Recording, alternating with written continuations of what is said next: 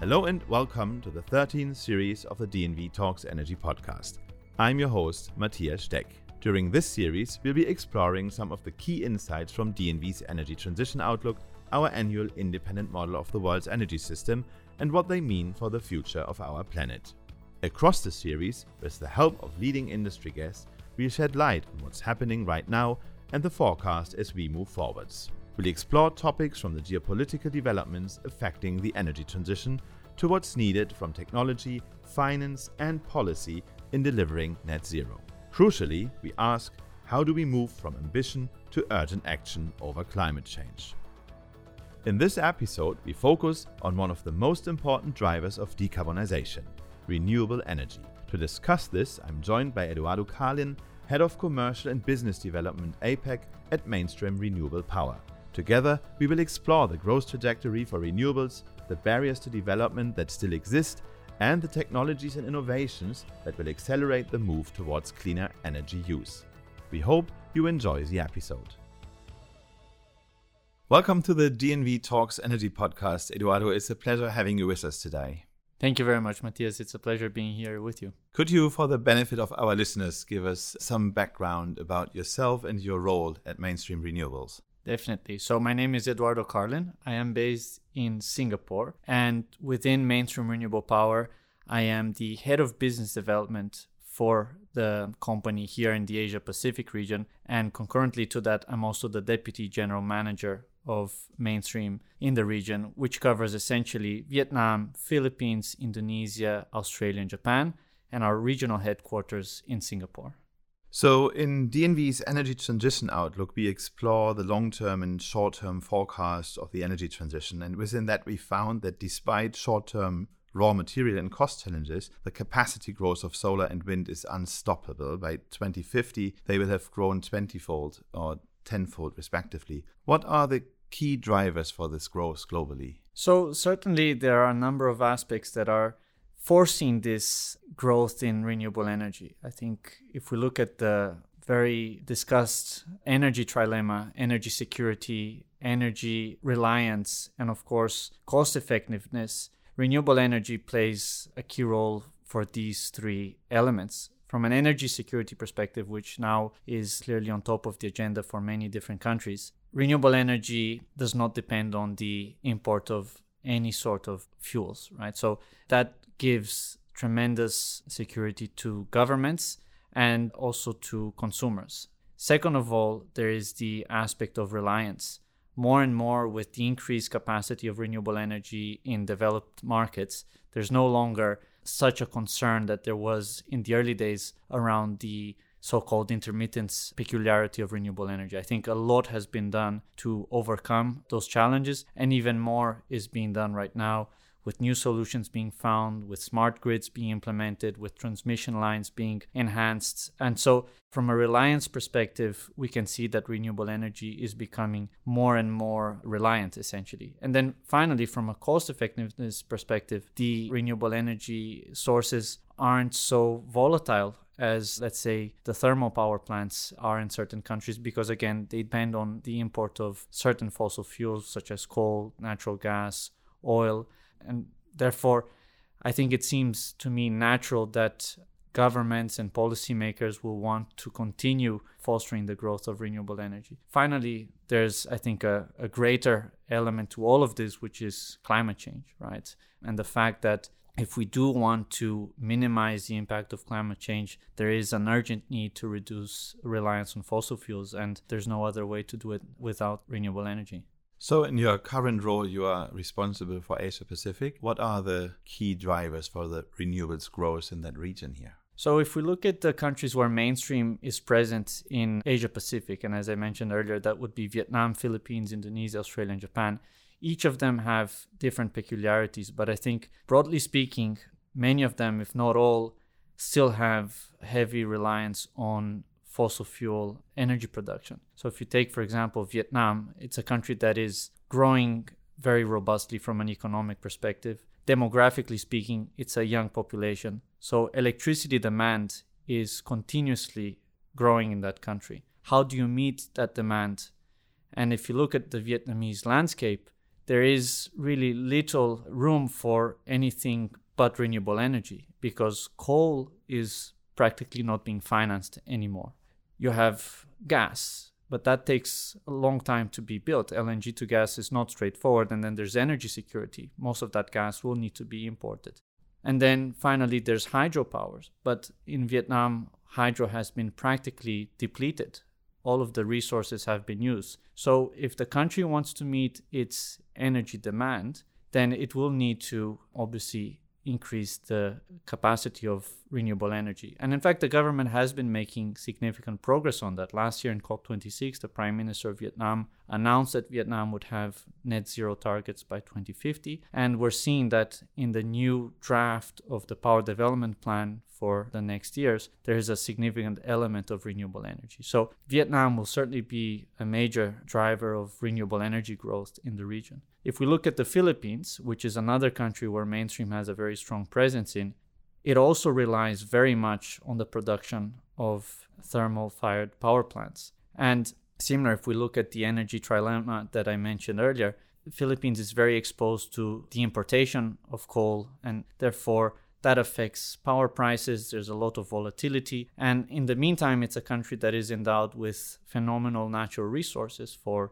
solar, for wind, offshore wind, and therefore we do see that that's another country that is going to have to meet its energy demands through renewable energy. And again, the government has been making significant progress there. This year, there has been a green energy auction program launched. It was successful. It attracted two gigawatts worth of projects solar PV, onshore wind, hydro, biomass, and hopefully there's going to be even more in the coming years. So we see the Philippines again with a lot of optimism. And a lot of the elements that I mentioned earlier in Vietnam apply to the Philippines young demography, economic growth. So it's going to be a market for sure, which will represent hopefully a, a significant share of the renewable energy growth in the region. And then moving on to Indonesia. Australia and Japan, I think particularly Indonesia and, and Australia, they share characteristic that both are very large coal producers, right? So there are different let's say elements that come into play compared to say Vietnam and the Philippines because clearly they are less dependent on say coal imports therefore less subject to price volatility so many of the arguments that I mentioned earlier for Vietnam and the Philippines don't necessarily apply to Indonesia and Australia but at the same time both countries have increased their commitments to transition. They are, I think, also on the path to, let's say, net zero targets or at least setting policies that go into that direction. So we are seeing very positive movements, particularly in Australia, where there's a, an increase in renewable energy capacity over the last years. The new government that has come into power in May has announced very ambitious plans around transmission grid upgrades, which will allow for more investments in renewable energy. And likewise, in Indonesia, we have recently observed that policymakers are trying to implement rules and regulations that are more favorable to renewable energy. So, probably Indonesia, out of all of these countries, has stayed a bit behind in the renewable energy growth. But without a doubt, being the main economy in Southeast Asia, the largest population, the amount of renewable energy that will be installed there will be very significant over the coming decades. And then finally, Japan, which is mainstream's most recent market in Asia Pacific, we clearly see that there's a lot of ambitions, particularly on the offshore wind side, a lot of gigawatts that hopefully will be coming online in the coming years. The government is supportive. There have been net zero targets announced. So generally speaking, these are the countries that, of course, I can speak with uh, greater knowledge because that's where we work as mainstream. But of course, there are also other markets in Asia Pacific that are doing tremendous progress in renewable energy. So I wouldn't be surprised if over the coming decades, many of the gigawatts that will come online on the renewable energy sector will be within this region. So, what is your view on the renewables readiness of the countries you mentioned, especially those probably in Southeast Asia. There were quite some concerns about the integration of variable and intermittent generation sources in the past, which we have very good experience with already, uh, maybe in Europe, for example. Has that moved forward? Are the countries all prepared to also integrate large amounts of renewables into their grids?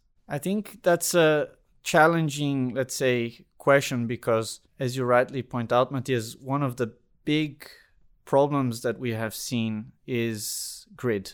There's a very large amount of projects that are ready to be constructed to come online, but getting that grid availability is not straightforward. And it's been clear from, I think, experiences also in other parts of the world that lack of investments in the transmission system is an issue, particularly for um, renewable energy, but just in general, the whole energy sector, electricity generation sector. So I wouldn't say that there is complete readiness. There's much more that needs to be done in all of the countries where we are present in uh, Asia Pacific. I do think, though, that policymakers are becoming more and more aware of this issue. And as I mentioned briefly earlier, I think Australia is a good example. One of the first announcements that the new government made when it came to power was a very ambitious plan to invest in the grid, right? Because it's very clear that one of the main bottlenecks is transmission. So I wouldn't say that there is readiness, but there is a clear conscious of the issue and many of these countries, if not all, are trying to invest as much as possible in the transmission lines. But as a, a, developer and a generator, mainstream, we would welcome, of course, more to be done in this space. Yeah, let's talk about another finding of DNV's energy transition outlook. We are expecting an 83% share of the electricity system in 2015 coming from renewables, and they are squeezing fossils to a share to 50% of the overall energy mix. How and where will fossil fuels be phased out, and how do you think renewables can replace them?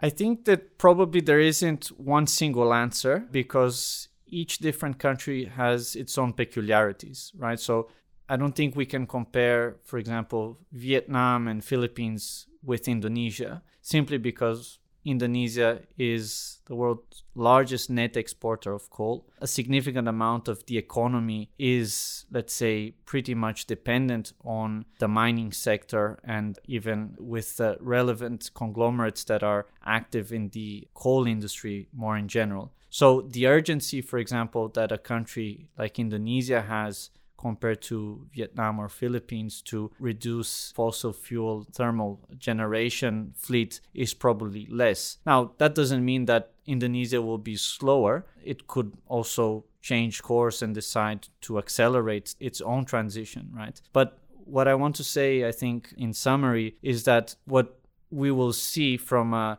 thermal power generation reduction, I think, will be very much driven by those three elements of the energy trilemma, let's say the energy security, reliance, and, and cost effectiveness. And I think for most countries, renewable energy addresses that. And it's a matter of time on how each country will get there. I think some countries will probably reach that stage before than others but ultimately, in the next 30 years, hopefully, the predictions that you mentioned earlier will be fulfilled. So, can you share any example of a mainstream renewable power project which is directly replacing fossil fuel use?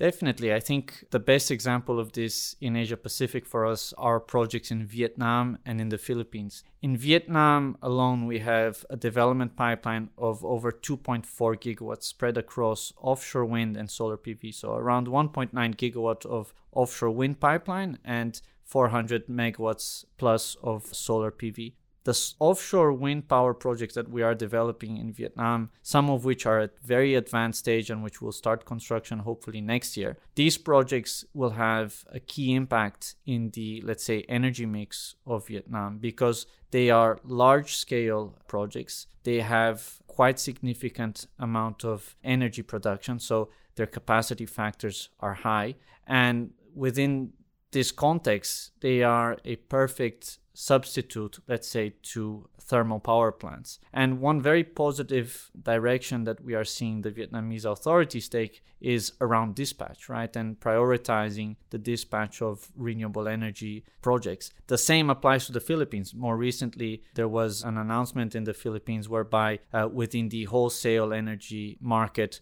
uh, which is essentially the trading space of electricity in the Philippines, that there would be clear priority dispatch given to renewable energy projects. We have a 90 megawatt onshore wind project that is under development in the Philippines. It's at late stage, and we expect to start construction on that project next year with our local partners, Aboitiz Power, which are a very well established player in the Philippines. And again, that's electricity that will be generated transmitted and will be replacing, hopefully, at least some portion of thermal power generation. I would like to explore with you the newer renewable technologies, which may be also interesting for this region. You mentioned Japan, deep waters, floating offshore wind could be interesting. Singapore, sweetwater reservoirs, or Indonesia with all these islands which need to be electrified.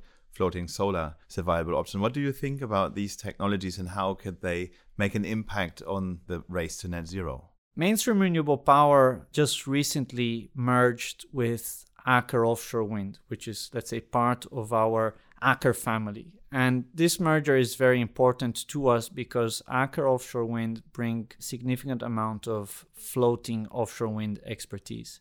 And therefore, from our perspective, we will really be investing in this technology. And as you rightly say, Matthias, it's potentially a very large game changer, right? Floating offshore wind, assuming it does reach a stage whereby it becomes cost competitive, which we will think will happen in a very short period of time, that will basically unlock a market whose sky is really the limit, right? You can install floating offshore wind in a number of different places. In fact, at the moment, the key markets where we're in in Asia Pacific, many of them do present floating offshore wind opportunities. Japan, as you rightly say, has massive potential. Philippines is another market where most likely offshore wind will pretty much be developed on the back of floating technology more recently australia as well is seeming to embark in that journey so from mainstream's perspective, that is a key priority. We have a very strong mandate to pursue floating offshore wind. And I do think that similar to the other technologies, it will eventually become mainstream. So, a lot of potential, but what would you say are the challenges for the implementation of those technologies? First of all, one key challenge that we see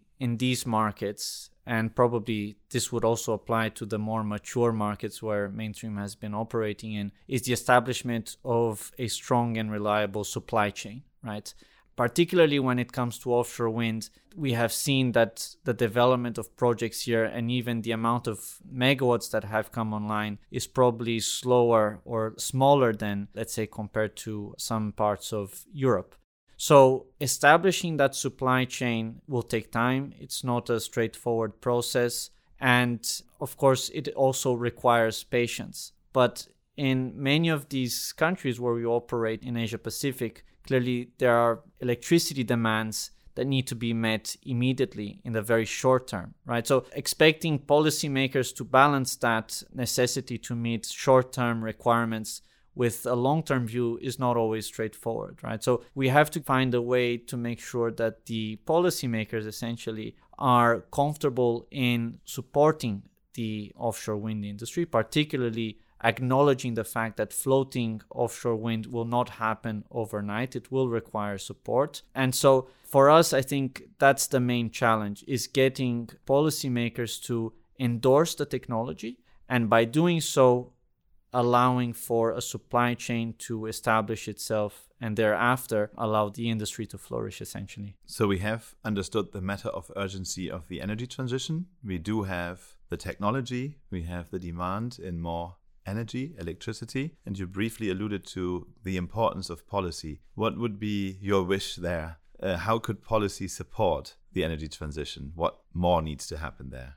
Well, I can speak for the countries where we operate in Asia Pacific, and probably if I were to list out my wish list from policy perspective, I could go on and on for a long time here. I do acknowledge as well, though, that of course governments have to go through their own political economy and issuing the policies that are perfect to us developers, independent power producers of renewable energy is not always straightforward. So I think there are really two major elements that we need to be looking at for policy to be successful in flourishing the renewable energy market, particularly in Southeast Asia, probably less applicable to Australia and Japan. But in Southeast Asia, and in this case, I'm referring mostly to Vietnam, Philippines, and Indonesia, we would welcome, let's say, policies that are open to foreign investment. And in this aspect, we have seen a lot of progress being made. Vietnam has welcomed a lot of foreign investment over the last years in the renewable energy space. I think they are promoting this quite comprehensively. Philippines is also in the process of lifting foreign ownership restrictions for renewable energy. Now that process still hasn't been completed, but it seems to be going towards that direction. And also Indonesia has been doing so for quite a while. Many of the renewable energy projects that have been built to date have been done in partnerships between local and foreign investors. So from our perspective as an international renewable energy player, that's probably one element. And I don't say this only because it's, let's say, one aspect that is important to us as a company, but I do believe that for a renewable energy industry to flourish in all of these countries, there needs to be a collaboration between local and foreign partnerships, right? I think it goes both ways, and this was the model that was adopted in Europe. The other second element, which for me is quite key on the policy front, is ensuring that there are routes to market that allow for projects to be successful, to provide electricity that is reliable, that is secure, and that is also affordable. And that won't happen overnight. That's something that needs to be looked at in the long term, which means that maybe in the short term, we need to have policies that accept higher, for example, tariffs for floating offshore wind, that accept as well that there will need to be some sort of incentives promoted and adopted in the industry with a view that eventually the levelized cost of energy for those technologies will reduce. And there is a track record for that, right? We're not saying this as just a sales pitch, you know, give us a higher tariff and then we'll look at it afterwards and kick the can down the road. It's a reality. I mean, when we entered and started seeing the UK offshore wind market, I believe that the early CFD or the contracts for difference PPAs that were, or the power purchase agreements, were around over 150 pounds a megawatt hour. Then a few years later, that was coming down to, let's say, 115 uh, pounds a megawatt hour, more or less. And more recently, we saw that offshore wind power projects in the UK were bidding for power prices of just around 40 pounds a megawatt hour. So a massive decrease. It happened. It's proven that if there is policy that incentivizes the industry, there will be benefits to it. And they can happen actually pretty quickly. Eduardo, we have heard quite a bit from investors and lenders that they find it quite difficult to find interesting projects to invest in or to lend money to.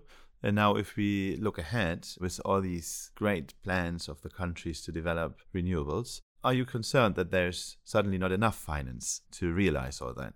In my point of view, Matthias, there is quite a significant amount of capital out there that is ready to be flowed into renewable energy projects. However, and what I have observed here in Asia Pacific, but I think this applies to anywhere else in the world, is that it's not easy to find good renewable energy projects. And I say that from a developer's perspective. Mainstream Renewable Power in its DNA is a developer. That's how we began uh, and grew as a business. We have now transitioned into becoming also an independent power producer, meaning that we retain ownership of projects throughout the operational lifetime. And in fact, in the moment, Mainstream has around 1.4 gigawatts or 1,400 megawatts of installed capacity onshore wind and solar PV projects that are either fully operational or in construction. So developing projects is not a straightforward task.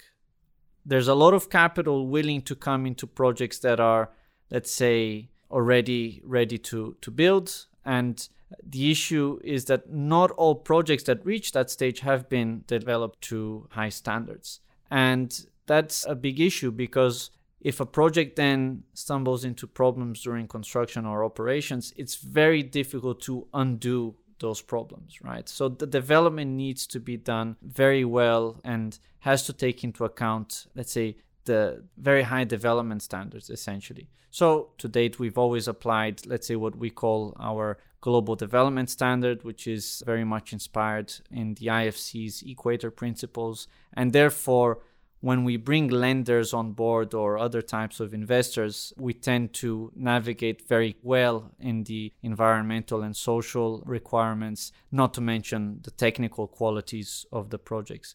But we have come across many other projects that haven't been developed by us, whereby we don't see that same amount of work done during development. And clearly, lenders aren't comfortable in pursuing projects that haven't been properly developed. So I do think there's a lack of um, well developed projects on one hand. On the second hand, then there is the challenge of bankability, right? So having regulatory frameworks, power purchase agreements that are bankable, that assure banks that their capital will not be placed in extremely high risk. And this varies a lot from market to market. Vietnam, I think, is a very known example in Southeast Asia of a PPA whereby international lenders have been critical of because there are a number of problems that have been identified. But that applies to the international investor community. When speaking to local authorities, there is a sense that, well, the PPA wasn't supposed to be bankable, but then suddenly 20 gigawatts or more of solar PV onshore wind projects were built. That is true, but I think going forward, if we want the large offshore wind projects to come online, if we want to meet this electricity demand growth in Vietnam with a significant amount of renewable energy supply, we would need to see, hopefully, some changes made to the regulatory framework, which, let's say, welcomes more the international lenders. So I would say that there's two major issues. On one hand, lack of well developed projects that give the comfort to lenders that these will be successful endeavors in the long term. And then, secondly, there is the issue of policy framework which sometimes is not fully welcoming with regards to international lenders. I want to end with a final question about your own outlook for the energy transition. How optimistic are you that renewables will continue on this growth trajectory that we see so strongly today? I'm very optimistic personally, and let's say, and speaking on behalf of mainstream, that renewable energy will continue to be a mainstream source of electricity. And in fact, if you allow me to say, when Mainstream was founded in 2008, the name Mainstream came from the fact that at the time, renewable energy was very much associated to an alternative source of electricity, right? Almost as if it were an outsider in the energy mix. And 14 years from that, we have seen that renewable energy has really gone mainstream. So, in that context, I think that we as a company hopefully were able to contribute some of that. And going forward, I think there's a massive challenge ahead of us climate change, resolving the energy trilemma. And so, it's very difficult to see a world without renewable energy being a key source of electricity. And this will be even more once the electrical economy grows, with electrical vehicles becoming dominant and smart grids, let's say, becoming more and more sophisticated.